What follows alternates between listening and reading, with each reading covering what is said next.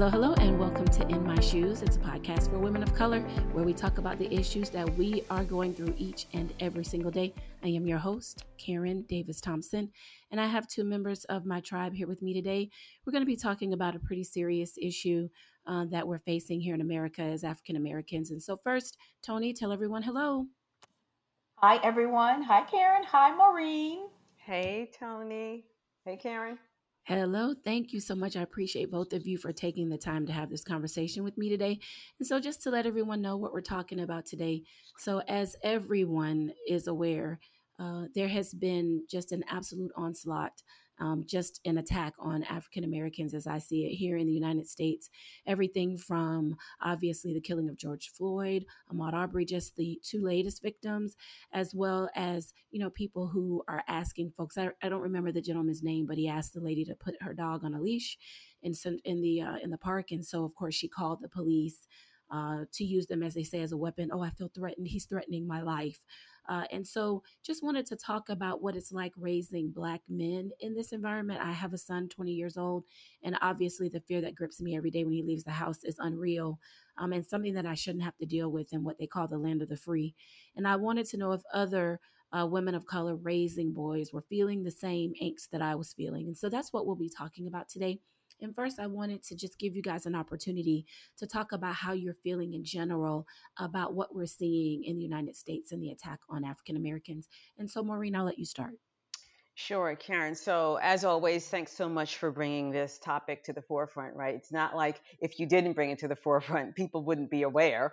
Um, but I always applaud your efforts around making sure that as a community, we're really talking about these deep seated things that really truly do matter to us and need to matter to other people. So, oh, and the other thing I want to say is, you know, like you, I have a 20 year old son as well. But we should also keep in mind that even though, as of late, um, some, the majority of these incidences seem to happen to the young men in our lives, they're also happening to women. So when we're thinking about, you know, our sons, our nephews, our uncles, our fathers, we're also thinking about our sisters, our nieces, and our aunts, right? All of those people included.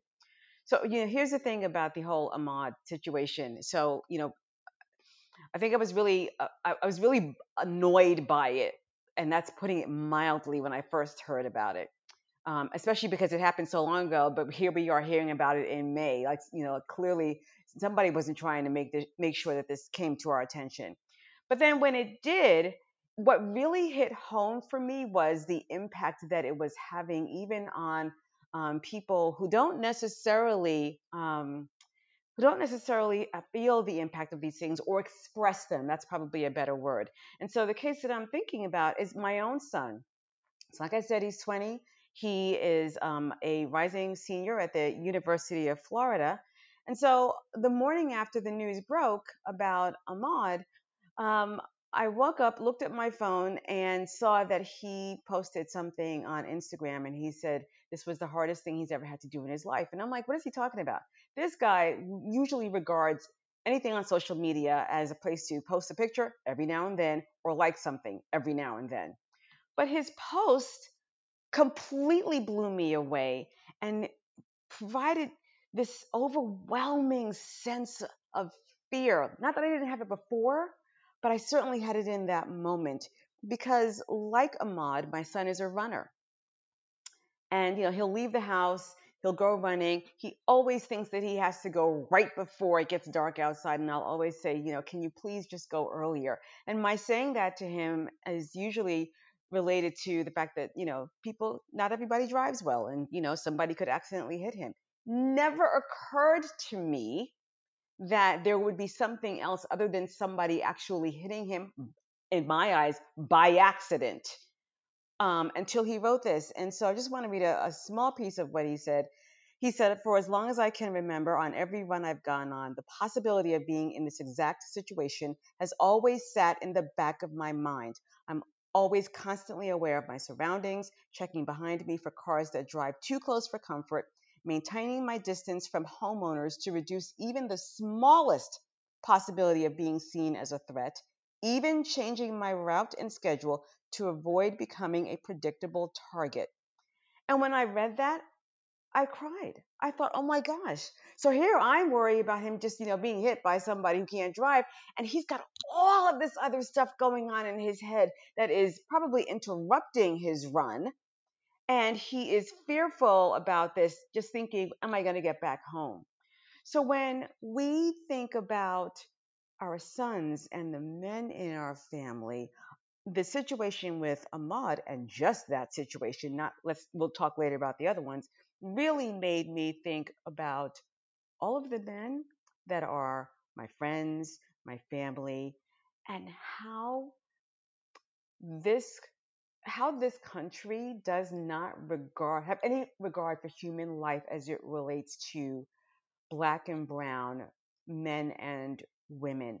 And it's it's painful. It is extremely painful. I'll stop talking because i know i said a lot. Like i told you you know i was going to have a lot to say. Like we all do Of course, no, not at all. I'm sure that has to be uh, you. Of course, you don't think about that sort of thing. He's just going for a run. You're thinking about, you know, the most he has to worry about is maybe if he's hit accidentally, and he's got all these other things going through his mind, just trying to exercise.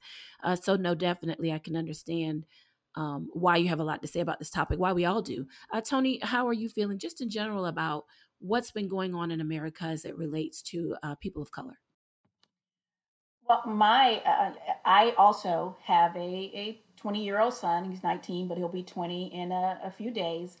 Um, and my my fear for him has always been um, him being involved in something like the things that are going on now.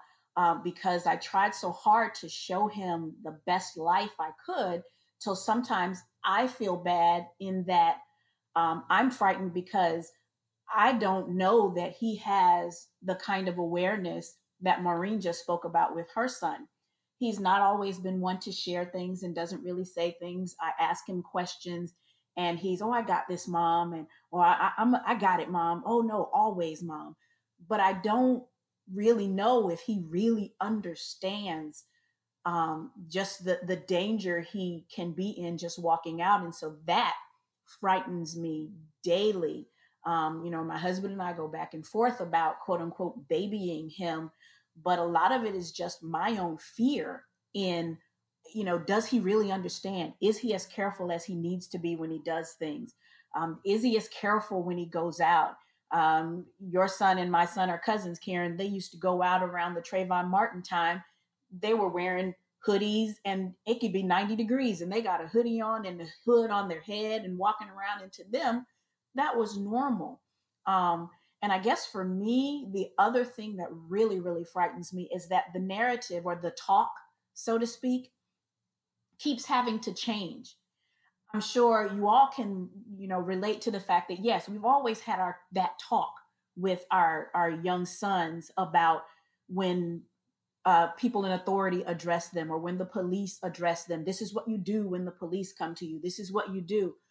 But we're, you know, I, I'd never dreamed that I'd have to have a narrative about, okay, if you're asleep in your own bed at home and somebody comes in, this is what you need to do. If you're out taking a jog in the middle of the day and and people approach you, this is what you need to do. The narrative just keeps changing. And every time I think, okay, I think I've told him what he needs to know. I hope he's absorbed it. Then the the world takes this thing to a whole new level. You know, I, I, I was looking at a post that my cousin did, um, and it was a picture of a number of of those who have been killed by police or others, um, and and all black and brown women and men, and the names of them and the list of the things that they were doing at the time that they were killed is is remarkable. Trayvon Martin walking home with iced tea and Skittles. Uh, Keith Scott sitting in a car reading. Atatiana Jefferson looking out her window. I mean, Jordan Edwards riding in a car. Stephon Clark holding a cell phone. I mean, this list, Tamir Rice playing with a toy gun, Sean Bell leaving his bachelor party. I, it's like, when will it end? Can I, you know, when will it end? I, I am just, I'm just completely at a loss. I, I don't, and I am afraid every day every day I am afraid for my son. And now he's up uh, at school, back at school. His job opened up, even though school is online, and he's back up at school by himself. And, you know, I check daily and I get nervous when I text him and he doesn't call back or, and that's always been the case. He's not good at answering and good. He'll get your message and won't tell you. But now the fear that I have until I hear from him is, it, it is just growing exponentially. I can definitely relate to what you're both talking about. So mine, I don't know if he remembers that I have him on LoJack, but I do. Um, and and not because I just want to, you know, spy on where he is, but it just makes me feel better when I can check and make sure that he's made it to his destination safely. You know, he also, um, all of our kids are about the same age, so he's 20 as well. He uh, went to technical school, and so how, now he's working in his field as a welder. And so every day when he leaves home, I'm a nervous wreck about you know, is he going to make it there in one piece? Is, is, is somebody going to, you know, police going to stop him? And you don't want them to be afraid of those who are sworn to protect and serve, but you can't be unrealistic either. And so just that balance and the, and the fear that grips me when he or my husband leave home and they're not back by the time I thought they would be there. And I call or text and they don't answer. And, you know, I just didn't think in 2020 I would be living with that type of fear gripping me on a regular basis.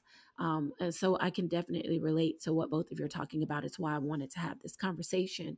Uh, and so let's talk about when we heard about yet the latest incident, George Floyd, um, which is the latest incident as the t- as it relates to the time of this recording, because God knows things could change between now and the time we finish recording this, right? So at the time of this recording, that was the latest um, that we'd heard about. What went through your minds, um, Antonio? I'll let you start. When you heard of that story, when you saw some of, the, I haven't even been able to watch all of the video. Just the parts I've seen make me sick to my stomach. So, what went through your mind at that time?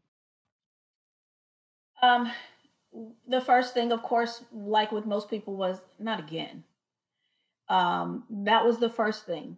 The second thing that went through my mind was the look on the officers' faces that were there. It, it, was a total, this is normal. I have no fear. I, I'm, you know, this is normal. I can do this. I'm not going to get reprimanded for this. It was almost as if his life meant nothing. And, and that's what I got looking at that incident. Uh, you know, my husband and I are debating back and forth whether the cop whose knee was on his neck, his hand was in his pocket but regardless, he just had such a relaxed look, like this was absolutely normal. This is a normal state of being. Um, and, and it's and it and it's the it's seeing that people are doing these kinds of things with no expectation of being held accountable. It's like I don't know if the two of you saw the uh, CNN reporter in the middle of reporting on air was arrested. Clearly, asking the police, What do you want us to do? Where do you want us to be? And it was perfectly fine that we're on air and we're going to arrest him for nothing. Literally doing his job. Sorry. Correct. Yes, literally, I saw it. Right. Literally yeah. doing his job. Yep. And it the the normalcy that it, it it seems to be coming is is what struck me with that. Just the one the cop that was standing there to the side in the initial things you don't see the other two who are kind of holding him down behind the one on his neck but the other one standing there was just like mm-hmm. it, this is normal. Where you know it was as if he was nothing a piece of trash. Mm-hmm. that just really struck me. And maureen how about you? What was it what did you feel in that moment when you first heard about this? All the same things all the same things, Tony, that you said. I mean, I literally looked at this guy and thought, wow, he just thinks he's hanging out.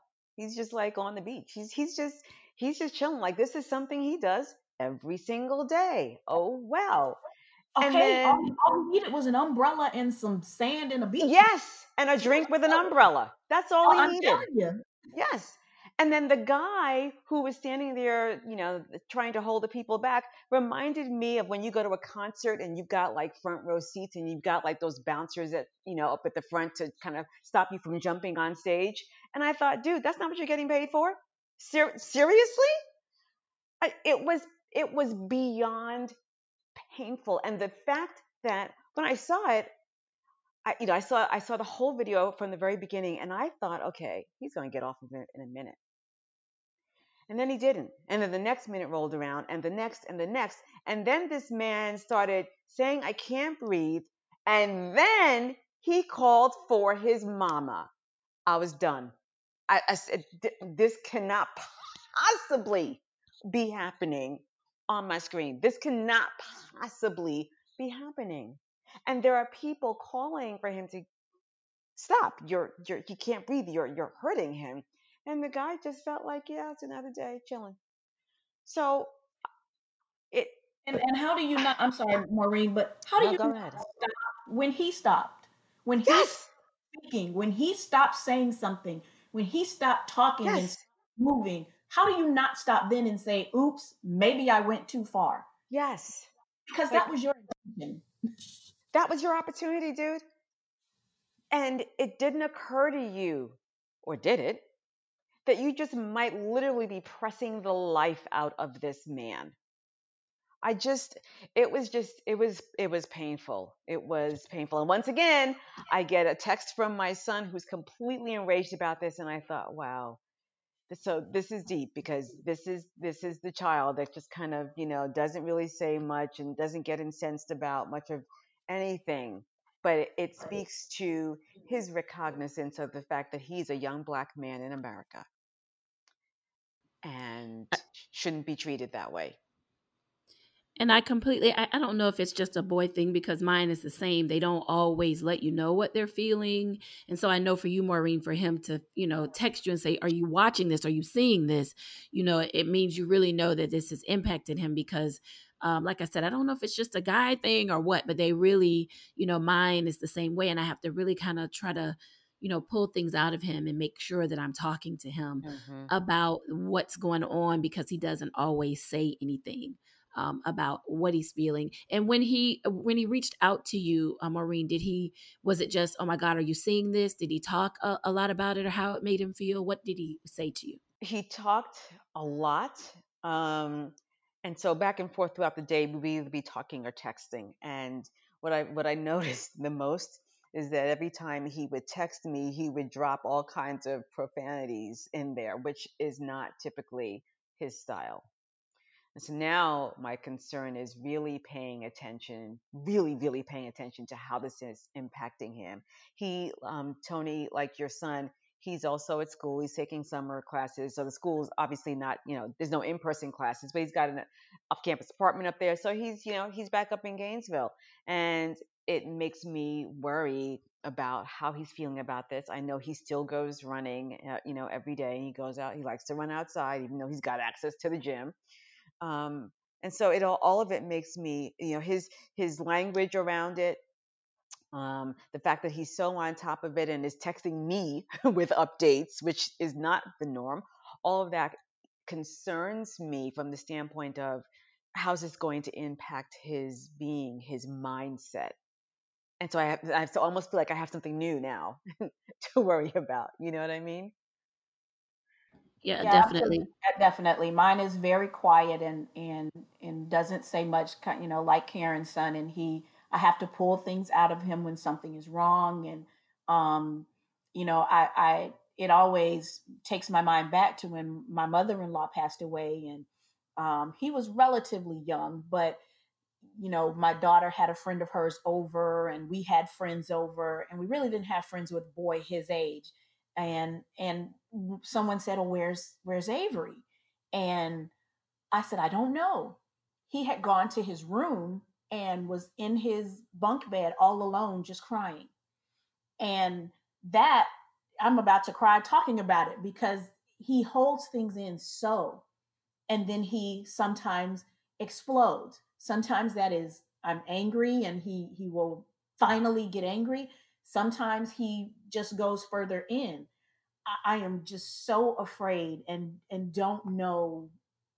I, I i it's just so afraid not knowing where he is. And so i'm so glad for you maureen that yours has found the strength to to reach out to you and, and talk to you about these things that are most recently going on because you know at least you you kind of know he's there and it's present I, I i don't know and that in and of itself scares me quite a bit.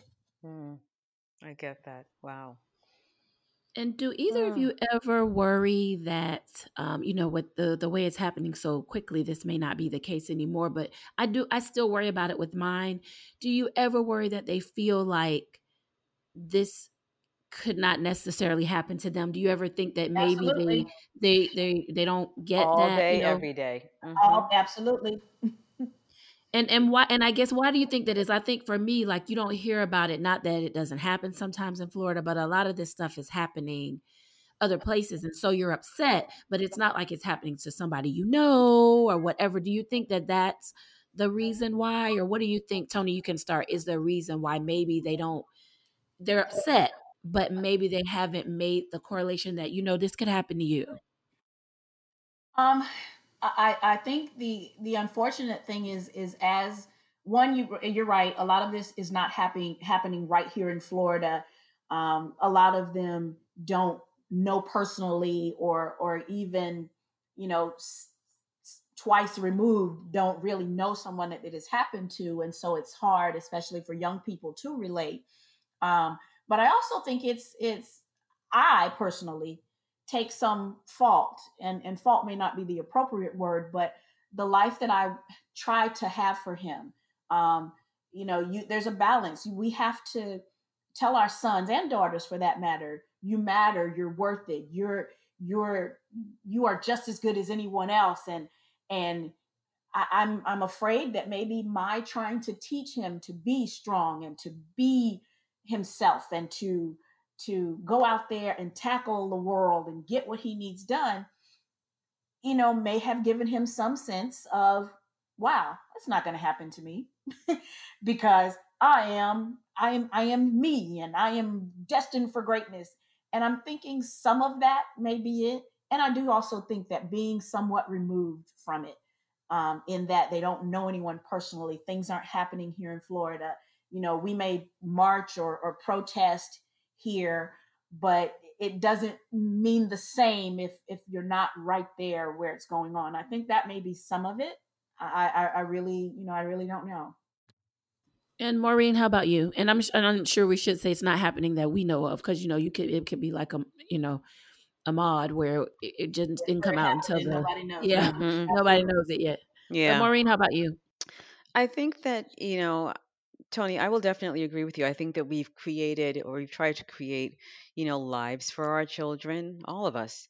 Um, try to create lives for our children that would somewhat um, remove them away from this so their um, awareness of this may not be front and center for them all the time and i and like you i my husband and i talk about this all the time how we kind of blame ourselves. We used to blame ourselves when we first moved to florida because when we moved here they were both very young. I think like our daughter was five or get she was just about to turn five and our son was like five months old and so we love to say how, you know, man, y'all are so clueless because we left New York too early because we feel like they just didn't get that grit, right, of growing up in in the city. But that's not it. That's not it.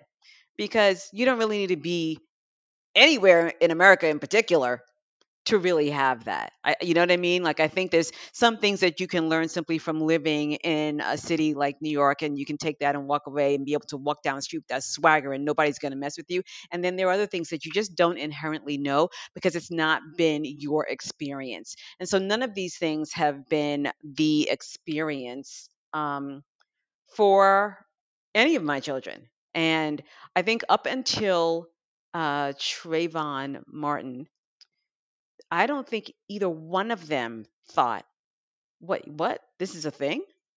You know what I mean? Like it just it just wasn't something that happened because it just wasn't their experience. And but since that time, you know, it came in rapid fire as far as I'm concerned.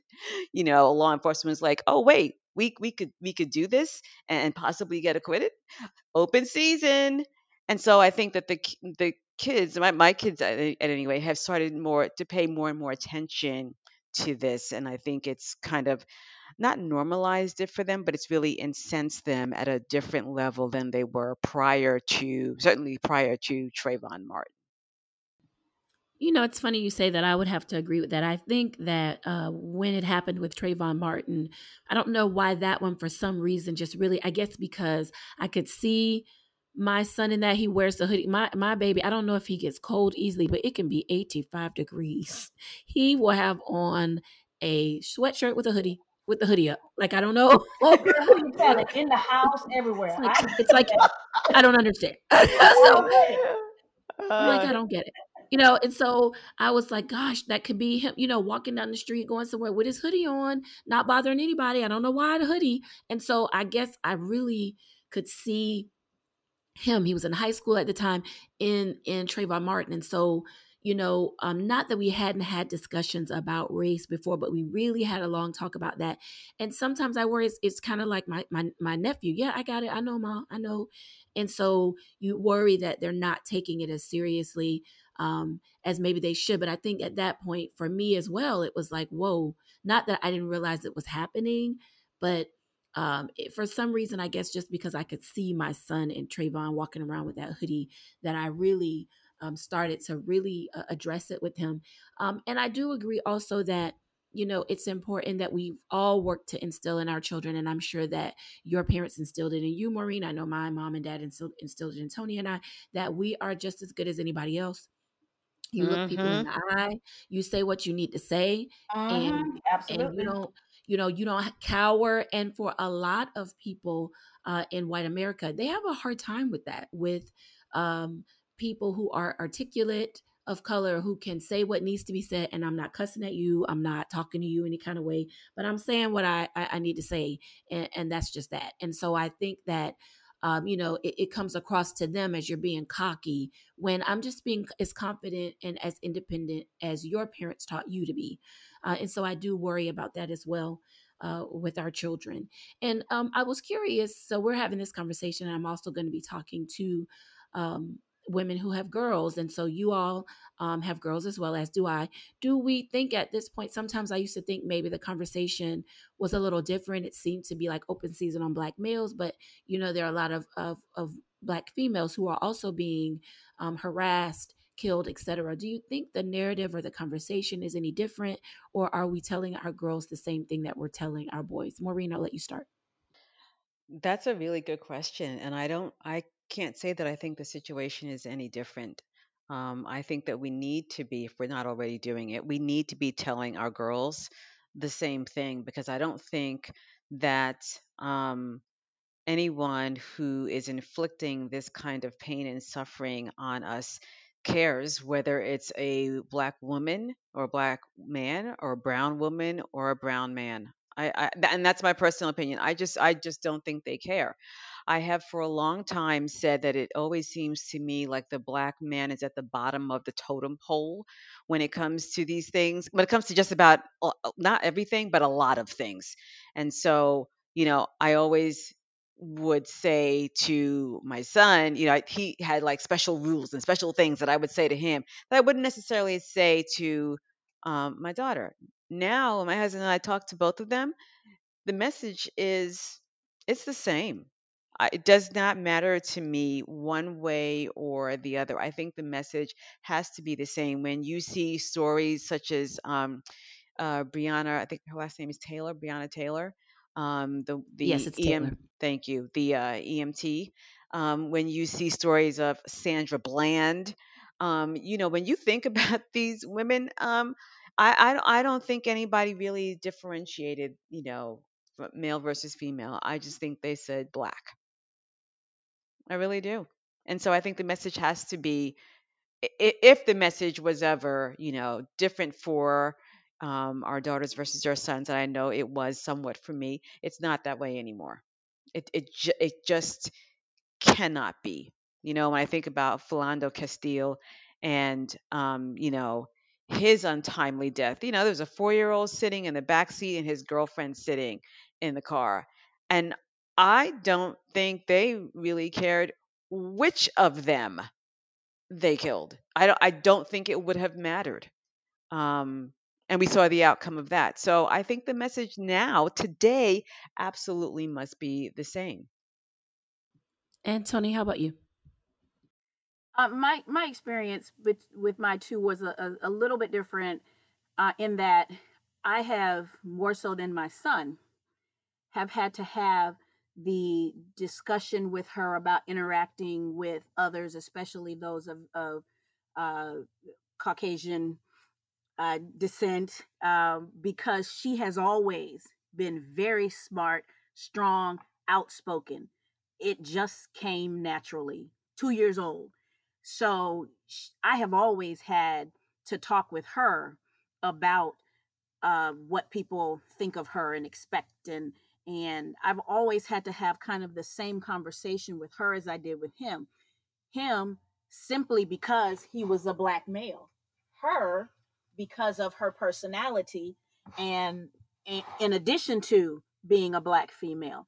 Um, so I have always, in, in my case, and and I saw that early on with her. I would get calls from school, and they tell me, you know, she's being disrespectful, she's being this or that, and when I go to ask questions, it's their interpretation, and I got from them basically that this little black child is talking out of turn because she's questioning me, the white teacher, and she needs to be in her place, and she never was that and so I've always had to have this kind of discussion with her. Um, and she's a little more aware probably than my son is um, and takes things in and, and, and assesses things probably a little more than my son does. And that's a personality thing between the two of them. So my my talk has always been with her about that for that reason, but it was mainly her personality. But I do agree, Maureen, that we that we initially focus so much on how males are treated and looked at um, until sometimes we forget that these people out here don't care if you're male, female, um, don't care if you're young, old. Um, but for me, my daughter's own personality made me have to have those kinds of discussions with her early on.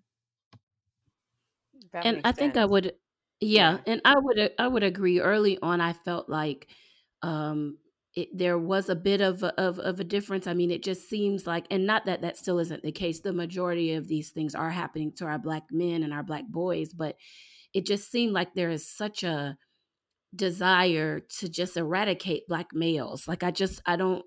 I, and I don't know why. You know, I've read some things where it's almost like there's this intimidation that uh, white America collectively, we know that all not not all white people have that feeling.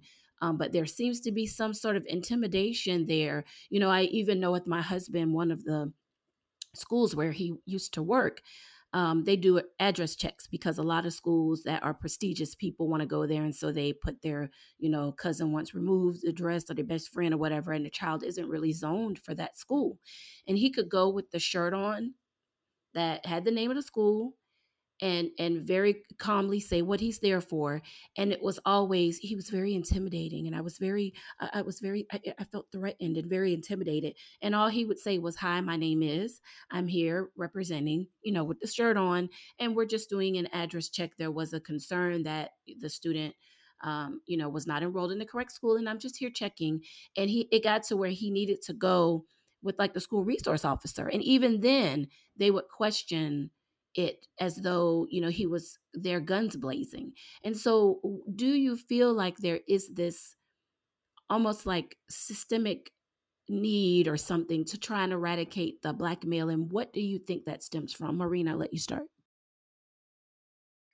I uh, so one yes i do feel that way and i have felt that way for as long as i can um, remember. Um, I, I, I don't know what it stems from.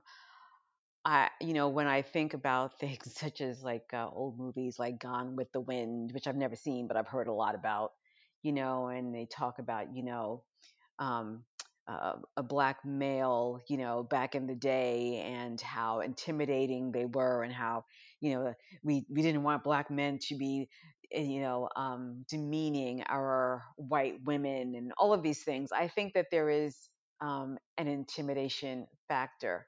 Um, I know The Birth of a Nation is the movie that really um, kind of speaks even more to that, right? And almost uses the black man as a weapon um, um, to white women and to the white race in general, right?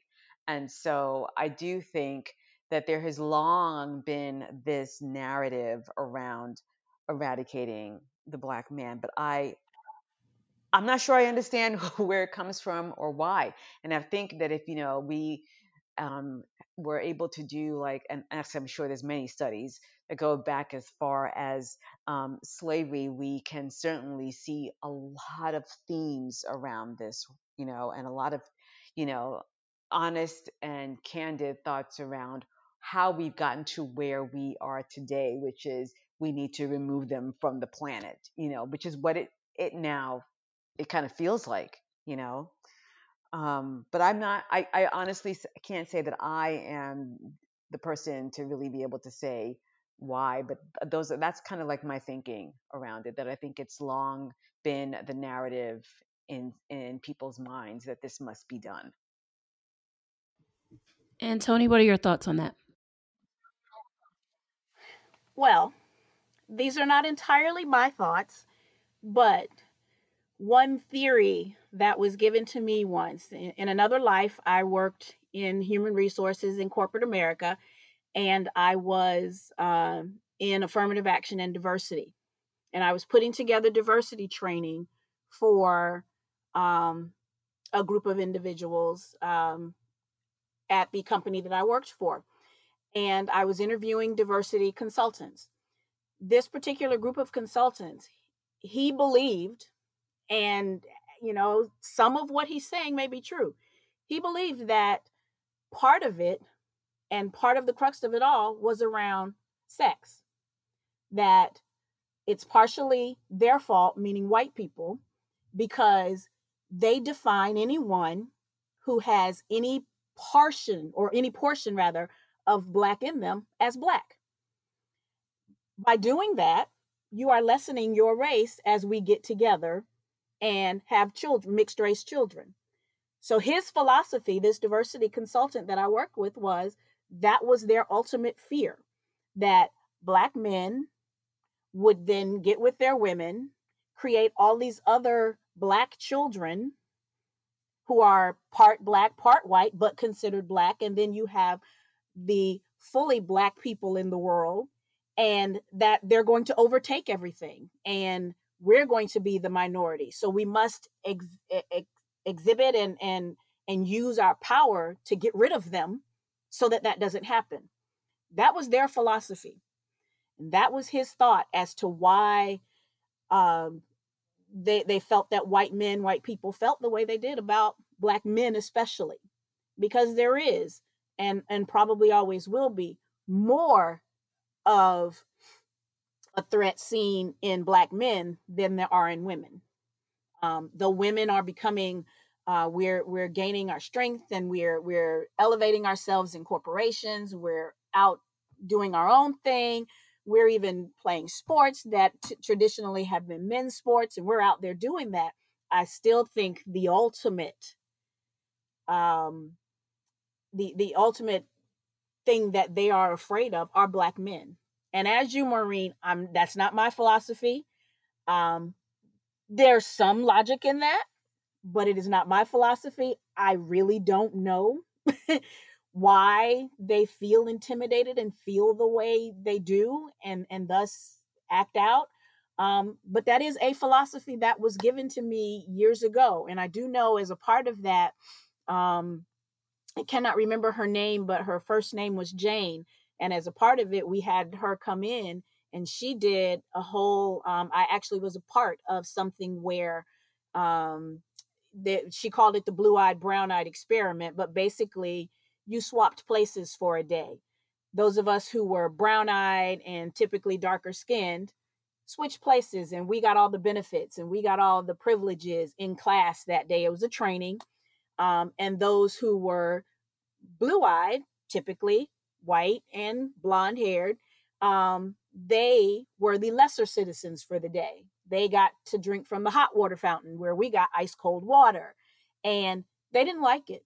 And very people who were, you know, sat in the cubicle next to me and were, you know, we would go to lunch together. got downright angry at me because I had this privilege that they now couldn't have. And and being in in the, reverse situation was just it, it was just maddening to them so much so several people walked out of the training didn't wouldn't come back there were almost fights this woman in other trainings not mine but other trainings has has chairs thrown at her because she does that experiment um uh, she has done that experiment quite a bit, and the reaction is always the same from those who are typically in the majority group. They they don't like it. they don't like being in the minority, and they don't like getting all of the privileges and things that they normally get. Um, and so it it was very very interesting. Yeah, I think that was a, a woman, Jane Elliott, I think was her name, who started that experiment. yes, experiment that's her name. Little short, years little short ago. white lady. She started that experiment years ago. Yeah, years and years ago. Yes, mm-hmm. absolutely. And so um, I'm just wondering if we could talk a little bit about going forward. Well, first, before that, one of the other things I definitely wanted to mention um, obviously, there's been a lot of looting and rioting um, as a result of what has happened with George Floyd. And I just wanted to get your thoughts. You know, we'll put this out here first, so we don't have to spend a lot of time on it. Nobody is agreeing with the looting, and eh, the looting, and the and you know burning of buildings. Nobody is is is agreeing with that. But what are your thoughts about the uh, fact that uh, people want to call so much attention to that and not really talk about where it stems from if you understand what i'm saying do you feel and, and i'll just give my opinion while i'm um, asking this question. Sometimes I feel like there seems to be this um, desire to put so much emphasis on look at what they're doing and this is horrible, but you're not saying look at what the police officer did, this is horrible, but we want to like harp on the rioting and the looting. What are your thoughts about that? Maureen, I'll let you start. Yeah, so um, agree. Do not support the fighting, the burning of buildings, none of that. However, I do think that part of the reason why um, they are so interested in really focusing everything on that component and not the bigger issue at hand, which is that a man just had the life pressed out of him by someone's knee. Um, I think the reason they want to focus so much on that because it's easier, because it's comfortable, because they're in denial, because they don't want to talk about the fact that the bigger issue here is what's just happened you know and i just think it's just way easier for people to be to sit in their comfort zones and to feel like you know oh i'm in i'm in the best position ever and really say nothing or do nothing else you know other than that. You know uh, just just a case in point you know first day we heard about um um, Mr. Scott, you know, I, I posted something on Facebook and I basically said, I'm sick of this. I'm over it. When is it going to end? Right. And, and prayers and healings for the family. I said a bunch of other things, but that was generally it. And so there were people who responded to that. And one of them, who's a good friend of mine, said, completely agree. I also want the writing to stop. It's not solving anything.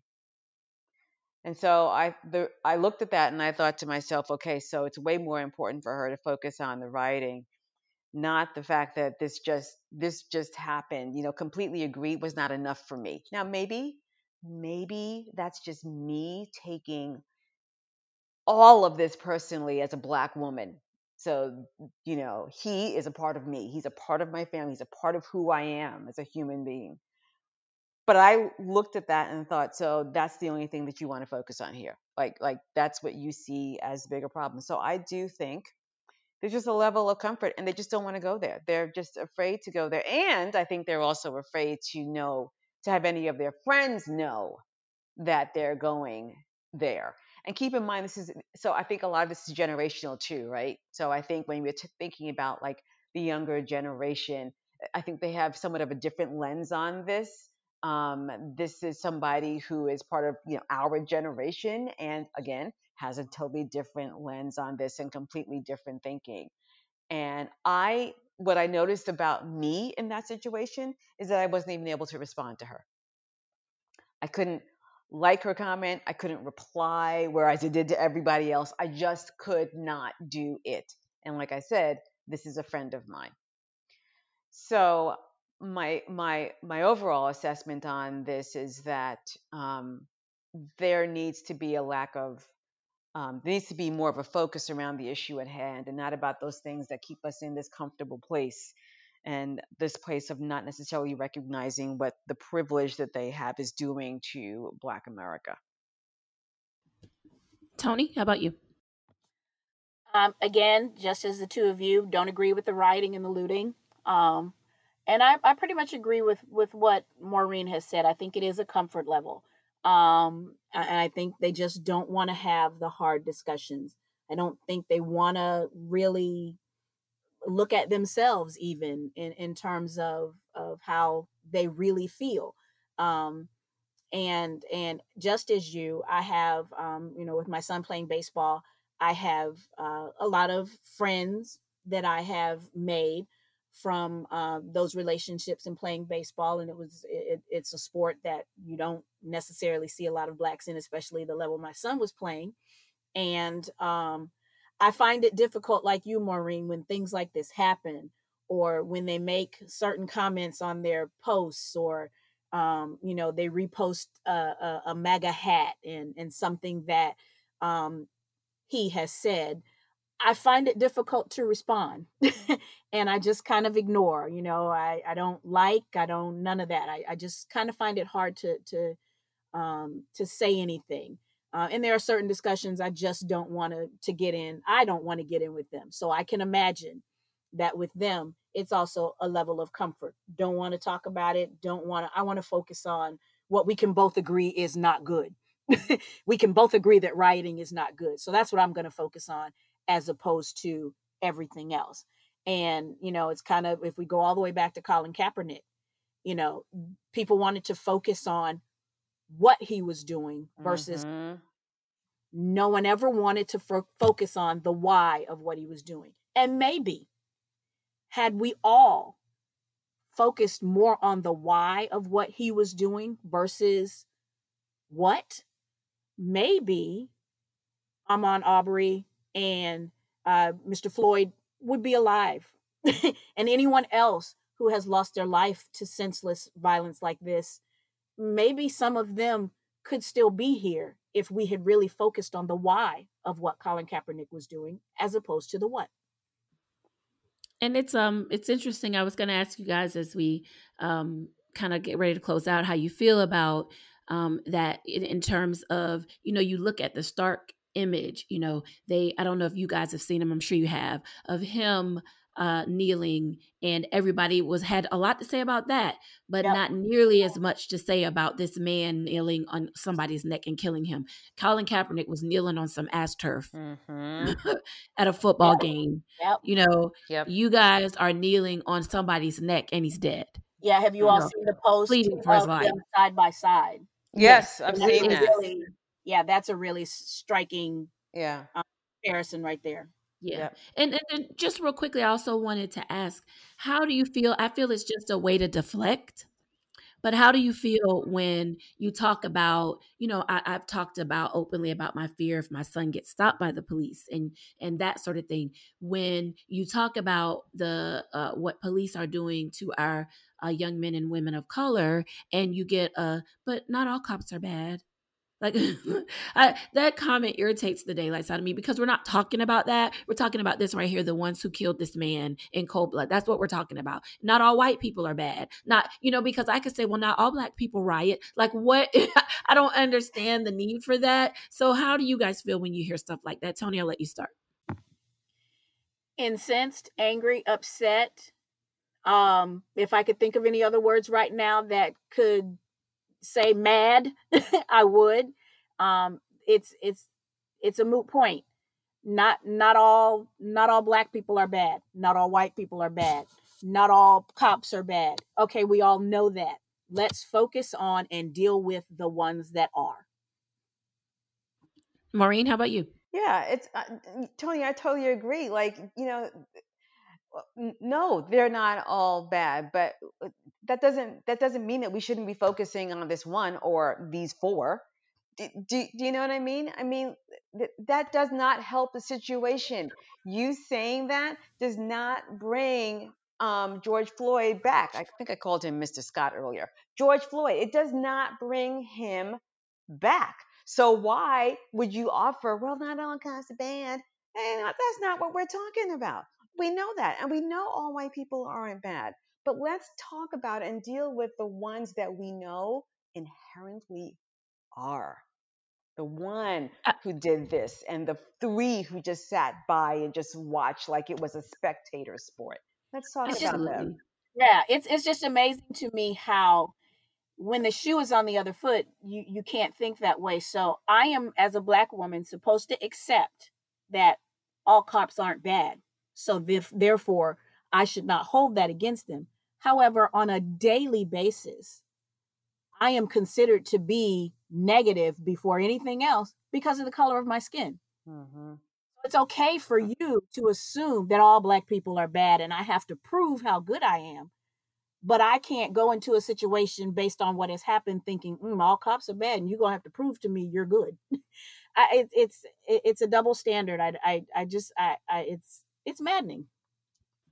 It really is. And I do think that it doesn't help the overall discussion that we need to have. You know, it's not like these cops were the first in the United States or the first in however many years to kill a black person in cold blood. I mean, for no good, you know what I mean, for no good reason. And so I think that it hinders the larger conversation we need to have, which is whether you want to admit it or, or not, there are cops who wear their uniform by day and their hoodies, their white hoods by night, or whatever they're wearing now in the KKK. I mean, there are cops who have serious bias against people of color. And the only way we're going to be able to fix it, in my humble opinion, is if we acknowledge that and deal with it as opposed to saying, well, not all cops are bad. You know, because if that's the case, then why can't you, as you said, say that about not all black people are rioting either in the streets, either. Not all black people do that. And so I just think that, as you said, there is that double standard that we just don't be a, that we don't seem to be able to to get away from.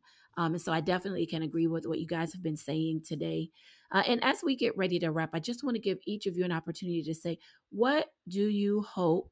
And and it's a hope because I don't know how many more times this will have to happen before we can see any change. But what do you hope to see change in our society um, going forward? What are you hoping? What are your hopes and dreams for your children as they are, you know, coming into adulthood in the United States of America? Uh, Tony, I'll let you start. Oh my. um, you know, obviously, I hope that my son and my daughter can continue on the life path that God has intended for them. And um, and my hope is that they can they are sheltered and can be kept away from any of this coming to them. Um, my, my hope is that we all get a, a better sense of compassion and understanding, um, that we not be so afraid of each other and embrace the differences that everybody makes. And I know that sounds a bit cliche ish, but that's what's going to have to happen. We need to, as opposed to being afraid of the differences that someone brings, appreciate that and, and elevate that, learn from that, bring what part of that into your own life that can maybe enhance it and share what you have with others. Um, you know, I, I just as I, I just I just pray that we can, you know, get get through all of this. And Maureen, how about you? Yeah, Tony, that was um, perfectly said.